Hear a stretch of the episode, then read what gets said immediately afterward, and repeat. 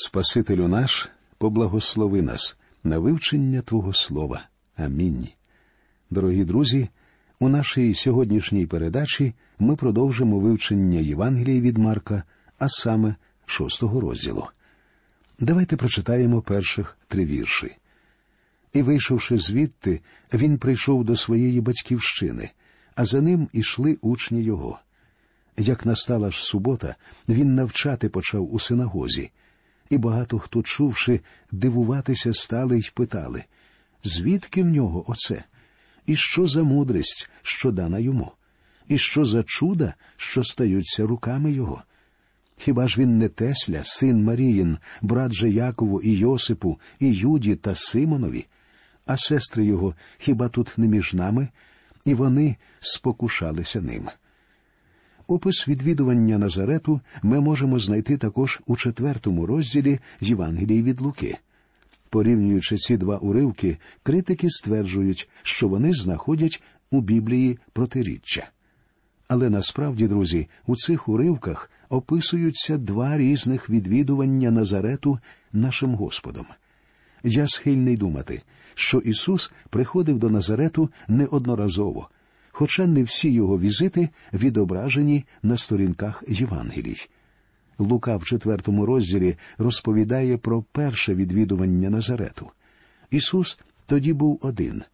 Того разу він не створив ніяких чудес і покинув місто раптово, коли жителі спробували його вбити. Під час свого другого візиту, який описується в 6 розділі Євангелії від Марка, з ним уже були його учні. А також ми читаємо, що він зціляв немічних і пробув там певний час. Про все це ми довідуємося, порівнюючи уривок з Євангелії від Матвія, 13 розділ, з 53 по 58 вірші та 6 розділ Євангелії від Марка. В обох випадках Ісус приходив до синагоги й учив, і в обох випадках його власні співвітчизники відкинули його. Таким чином, можна впевнитися, що тут немає ніяких протиріч, а просто описуються 2 незалежних приходи Господа до рідного міста. В перший раз Ісусу довелося піти, і Він направився до Капернауму, який став центром Його земного служіння. Але пізніше Він повертається, щоб дати своїм співвітчизникам ще один шанс. Відвідування синагоги в суботу було звичкою нашого Господа, де б він не знаходився. Я думаю, що Ісус відчував потребу поклонятися Богу таким чином. А також у ті дні це було можливістю для спілкування з іншими людьми. Його навчання дивувало всіх тих, хто знав Його раніше. Його слова, Його справи і чудеса – усе це приводило в жах Його колишніх співвітчизників і породжувало їхнє питання – звідки в нього оце? Вони не могли повірити, що в Назареті міг з'явитися хтось, подібний до Ісуса. При цьому вони порівнювали Його з собою і судили про Назарет по собі. У них не було віри в самих себе, а тому вони не могли повірити в Нього. Цей уривок також говорить про те, що у Марії були й інші діти. Це були кровні брати та сестри Ісуса. Я думаю, що згаданий тут Юда – це автор послання Юди. З євангельської оповіді видно, що родичі Господа соромилися Ісуса. Їхня впевненість, що вони знають Його, стала для них каменем спотикання. Потрібно зрозуміти, що ми ніколи не зможемо цілком пізнати Господа. Ці люди думали, що знають Його, але це було не так. Вони знали лише хлопчика, що виріс серед них у цьому місці. Читаємо далі. А Ісус їм сказав, «Пророка нема без пошани, хіба тільки в вітчизні своїй, та в родині своїй, та в домі своїм». Цей вірш перетворився у наші дні у відоме прислів'я. І дійсно, друзі, ми часто думаємо, що той, хто приходить до нас здалеку, знає набагато більше, ніж наші близькі. Саме тому багато проповідників їдуть для служіння в інші місця. І дійсно, часто їх служіння виявляється набагато ефективнішим далеко від дому. 5 та 6 вірші. і він тут учинити не міг чуда жодного, тільки деяких хворих, руки поклавши на них, уздоровив. І він дивувався їх невірству, і ходив він по селах навкруг та навчав. Тут важливо відзначити, що Ісус не міг створити там своїх могутніх чудес через їхню невіру. Дійсно, друзі, єдине, що обмежує всемогутнього Бога, це наша невіра. А єдина вимога, завдяки якій вивільняється сила Божа, це віра. Пророк Ісаїя починає свій знаменитий 53-й розділ словами: «Хто нашій спасенній тій звісті повірив, і над ким відкривалось рамено Господнє?» Друзі, невіра стає бар'єром на шляху необмеженої могутності. Невіра перешкоджає, паралізує силу Бога. І так це є і донині. Також ми бачимо, що Ісус ходив по околишніх селищах і учив. Це є чудовим уроком для всіх християнських служителів. Я думаю, що тут Господь подає нам усім чудовий приклад. Тільки уявіть собі, друзі, Господь, слави, Син Божий, перебуваючи на цій землі, служив у невеликих громадах. У наші дні чимало людей страждають гігантоманією. Вони мають потребу у великих зібраннях і готові займатися лише великими проектами.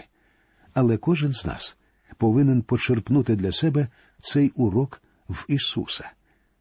Одного разу з доктором Скоуфілдом, творцем знаменитої Скоуфілдської біблії, відбулася наступна історія. Якось його запросили прочитати проповідь в одній церкві, що знаходилася в чужому місті. Був дощовий день, і в церкві зібралося не більше 25 чоловік. Молодий пастор цієї церкви почав вибачатися перед доктором за те, що так мало людей прийшло послухати його проповідь. І тоді знаменитий проповідник відповів: «Шановний, у Господа було всього 12 учнів. Отже, якщо навіть він задовольнявся цим, хто я такий, щоб хвилюватися про кількість?»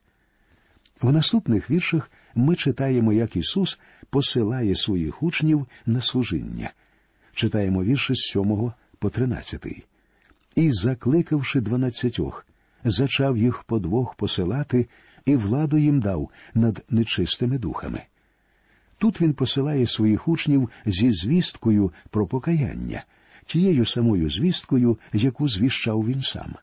Він посилає їх 2. Цікаво, що ні Матвій, ні Лука, описуючи цю подію, не згадують цього. Він дав їм владу над нечистими духами, і це, очевидно, було найвищою владою, яку вони могли тільки виявити. «І звелів їм нічого в дорогу не брати, крім палиці тільки самої, ні торби, ні хліба, ані мідяків у свій черес, а ходити в сандалях і 2 убрань не носити». Запитується, чому він дав їм таке повеління? Справа в тім, що вони повинні були подорожувати необтяженими. Це вказує на нагальність і невідкладність їхньої роботи, на важливість їхньої задачі, а також на їхню повну залежність від Бога. Пізніше він уже не давав їм такого повеління, тому що на них чекала тривала подорож. При цьому Матвій цілком ясно вказує нам, що тоді учні повинні були йти тільки до овечок загинулих дому Ізраїлевого, задовольняючись гостинністю своїх співвітчизників. «І промовив до них: коли ви ввійдете в дім, залишайтеся там, аж поки не вийдете звідти. А як місто, яке вас не прийме, і не послухають вас, то, виходячи звідти, обтрусіть порох, що у вас під ногами, на свідчення супроти них. По правді кажу вам, легше буде Содому й Гоморі дня судного, аніж місту тому». Знання Бога, друзі, накладає відповідальність. Коли людина відкидає благодать Божу, вона накликає на себе його осуд. Це справедливо і у наші дні. «І вийшли вони, і проповідували, щоб каялися. І багато вигонили демонів, і оливою хворих багато намащували, і вздоровляли». Учні несли звістку про спасіння, проповідуючи покаяння, і чудеса підтверджували їхні слова. Але зараз їх місія була обмежена лише загиблими вівцями дому Ізраїлевого. Ось чому ці рядки не можна використати як зразок для служіння в наші дні. Більш детальний опис діяльності учнів ми знаходимо в Євангелії від Матвія. Слава про Ісуса поширювалася по всій Галілеї, так що не тільки прості люди, але й сам цар Ірод почув про Господа. І тут ми бачимо досить дивну реакцію з боку царя Ірода. Як ми пам'ятаємо, убивство Івана Хрестителя відбулося незадовго до цього, і Марк згадує його тут, щоб пояснити дивну марновірну реакцію царя. Читаємо. «І прочув про Ісуса цар Ірод, бо ім'я його стало загальновідоме, і сказав, що то Іоанн Хреститель із мертвих воскрес, і тому творяться чуда від нього. Інші впевняли, що Ілля він, а знову інші казали, що пророк, або як один із пророків». Ми ясно бачимо марновірство цієї людини. Адже це зрозуміло, у людей не було ясності щодо того, хто такий Ісус. І донині багато людей не можуть точно сказати, хто такий Ісус. Так що серед народу було нерозуміння, і цар Ірод був збентежений не менше інших, як ми бачимо у віршах з 16 по 18. А Ірод, прочувши, сказав: «Йоанн, якому я голову стяв був, оце він воскрес». Той бо Ірод, пославши, схопив був Йоанна і в в'язниці закув його через Іродіаду, дружину брата свого Пилипа, бо він одружився був із нею. Бо Йоанн казав Іродові: «Не годиться тобі мати за дружину жінку брата свого». Ми вже говорили, що убивство Іоанна Хрестителя відбулося незадовго перед цими подіями. Зверніть увагу, що Іоанн Хреститель сміливо виступив проти гріха у вищих ешелонах влади, як ми сказали б сьогодні. Він обвинуватив Ірода в тому, що той одружився на дружині свого брата, і це змусило її вжити відповідних заходів, що були направлені проти Іоанна Хрестителя. Читаємо. А Іродіада лютилась на нього і хотіла йому смерть заподіяти, та не могла. Бо Ірод боявся Йоанна, знавши, що він муж праведний і святий, і беріг його. Його слухаючи, він дуже бентежився, але слухав його залюбки. Та настав день догідний, коли дня народження Ірод справляв був банкета вельможам своїм і тисячникам, і галілейській старшині. І коли прийшла дочка тієї Іродіади і танцювала, і сподобалася Іродові та присутнім із ним при столі, тоді цар промовив до дівчини: «Проси в мене, чого хочеш, і дам я тобі». Іродіада підмовила свою дочку танцювати перед Іродом, знаючи про розпусний і похитливий характер свого чоловіка. І в результаті Ірод готовий був дати своїй падчериці все, що та тільки могла побажати. І поклявся він їй: «Чого тільки від мене попросиш, то дам я тобі хоча б і пів царства мого». Вона ж вийшла і спиталася матері своєї: «Чого маю просити?» А та відказала: «Голови Іоанна Хрестителя». Немає сумнівів, що Іродіада задумала все це заздалегідь, і жорстокості цієї жінки можна тільки дивуватися. І зараз квапливо вернулась вона до царя і просила, говорячи: «Я хочу, щоб дав ти негайно мені на полумиску голову Йоанна Хрестителя». І засмутився цар, але через клятву і за тих, що з ним були при столі, не схотів їй відмовити. Тут перед нами з'являється ще одна слабкість Ірода. Його хвилювало, що можуть подумати інші, всі, хто був присутній там. У нього були неправильні уявлення про цінність подібної клятви. І цар зараз послав вояка і звелів принести Іоаннову голову. І пішов він, і стяв у в'язниці Іоанна, і приніс його голову на полумискові, і дівчаті віддав, а дівча віддало її своїй матері. Це було справжнє холоднокровне вбивство. А коли його учні зачули, то прийшли і взяли його тіло, і до гробу поклали його. Далі після цих пояснень Марк повертається до опису служіння Ісуса. Ми бачимо, що апостоли сходяться до свого вчителя. Зверніть увагу на відсутність деталей.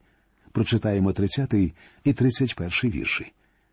«І посходилися до Ісуса апостоли, і розповіли йому все, як багато зробили вони, і як багато навчили. І сказав він до них: «Ідіть осібно самі до безлюдного місця та трохи спочиньте». Бо багато народу приходило та відбувало, аж навіть не мали коли й поживитись. Ми з вами не можемо навіть уявити собі, наскільки важким було служіння Господа. Саме тому йому доводиться видалитися в пустельне місце, щоб дати відпочинок собі і своїм учням. І відпливли вони човном окремо до місця безлюдного, і побачили їх, коли плинули, і багато хто їх розпізнали, і пішки побігли туди з усіх міст, та їх випередили. І як вийшов Ісус, Він побачив багато народу, і змилувався над ними, бо були немов вівці, що не мають пастуха, і зачав їх багато навчати. Знайти безлюдне місце було нелегко. Народ рушив за ними берегом Галілейського моря. Зверніть увагу на реакцію Ісуса. Вона показує нам Його співчутливість. Для Нього всі люди схожі на овець без пастиря. Він один є істинним пастирем. Саме тому Ісус і нагодував народ. Але перед цим Він подбав про їхні духовні потреби. Читаємо далі. І як минуло вже часу доволі, підійшли його учні до нього та й кажуть: «Це місце безлюдне, а година вже пізня. Відпусти їх, нехай підуть в осади та села близькі і куплять собі чого поїсти». А він відповів і сказав їм: «Дайте їсти їм ви».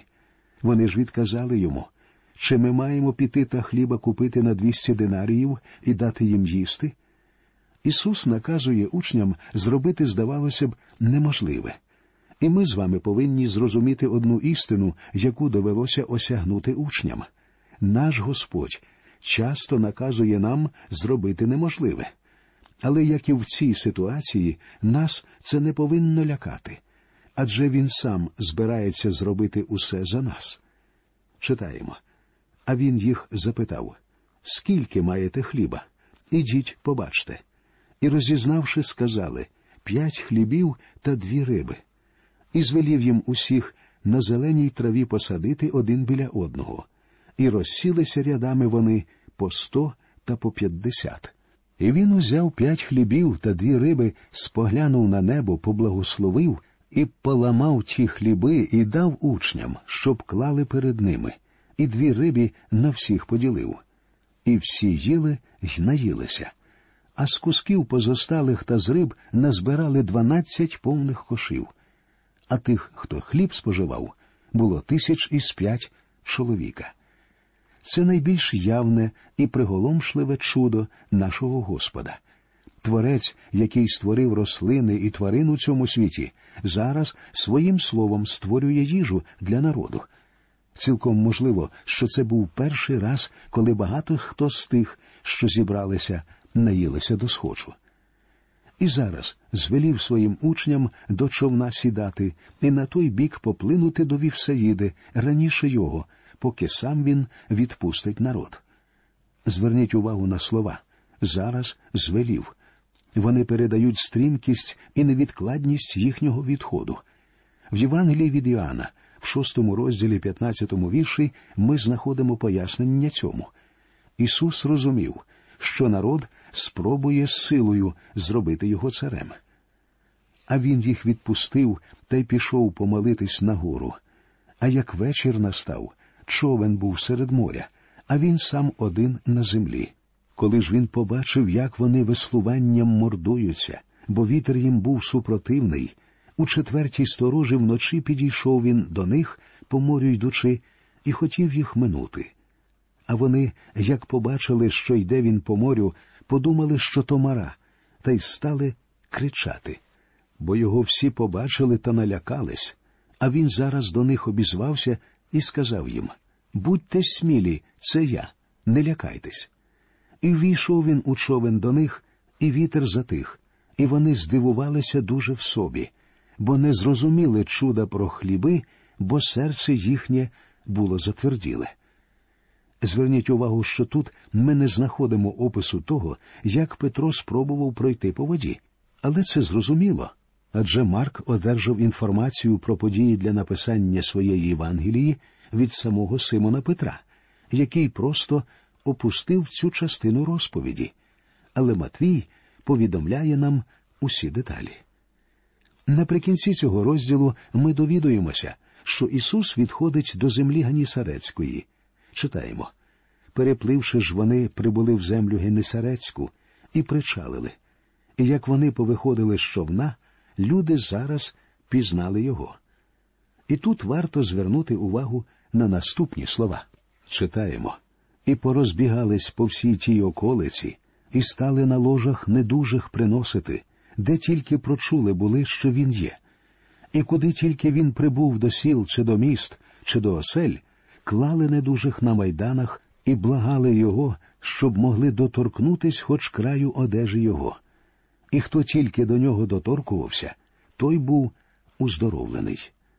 Ми не можемо навіть приблизно оцінити кількість немічних, котрим він допоміг. Я запевняю вас, що число зцілених вимірювалося тисячами. І це знову змушує нас, друзі, задуматися про те, хто такий Ісус. На цьому ми закінчимо сьогодні, щоб наступного разу продовжити вивчення Євангелії від Марка. До нових зустрічей в ефірі.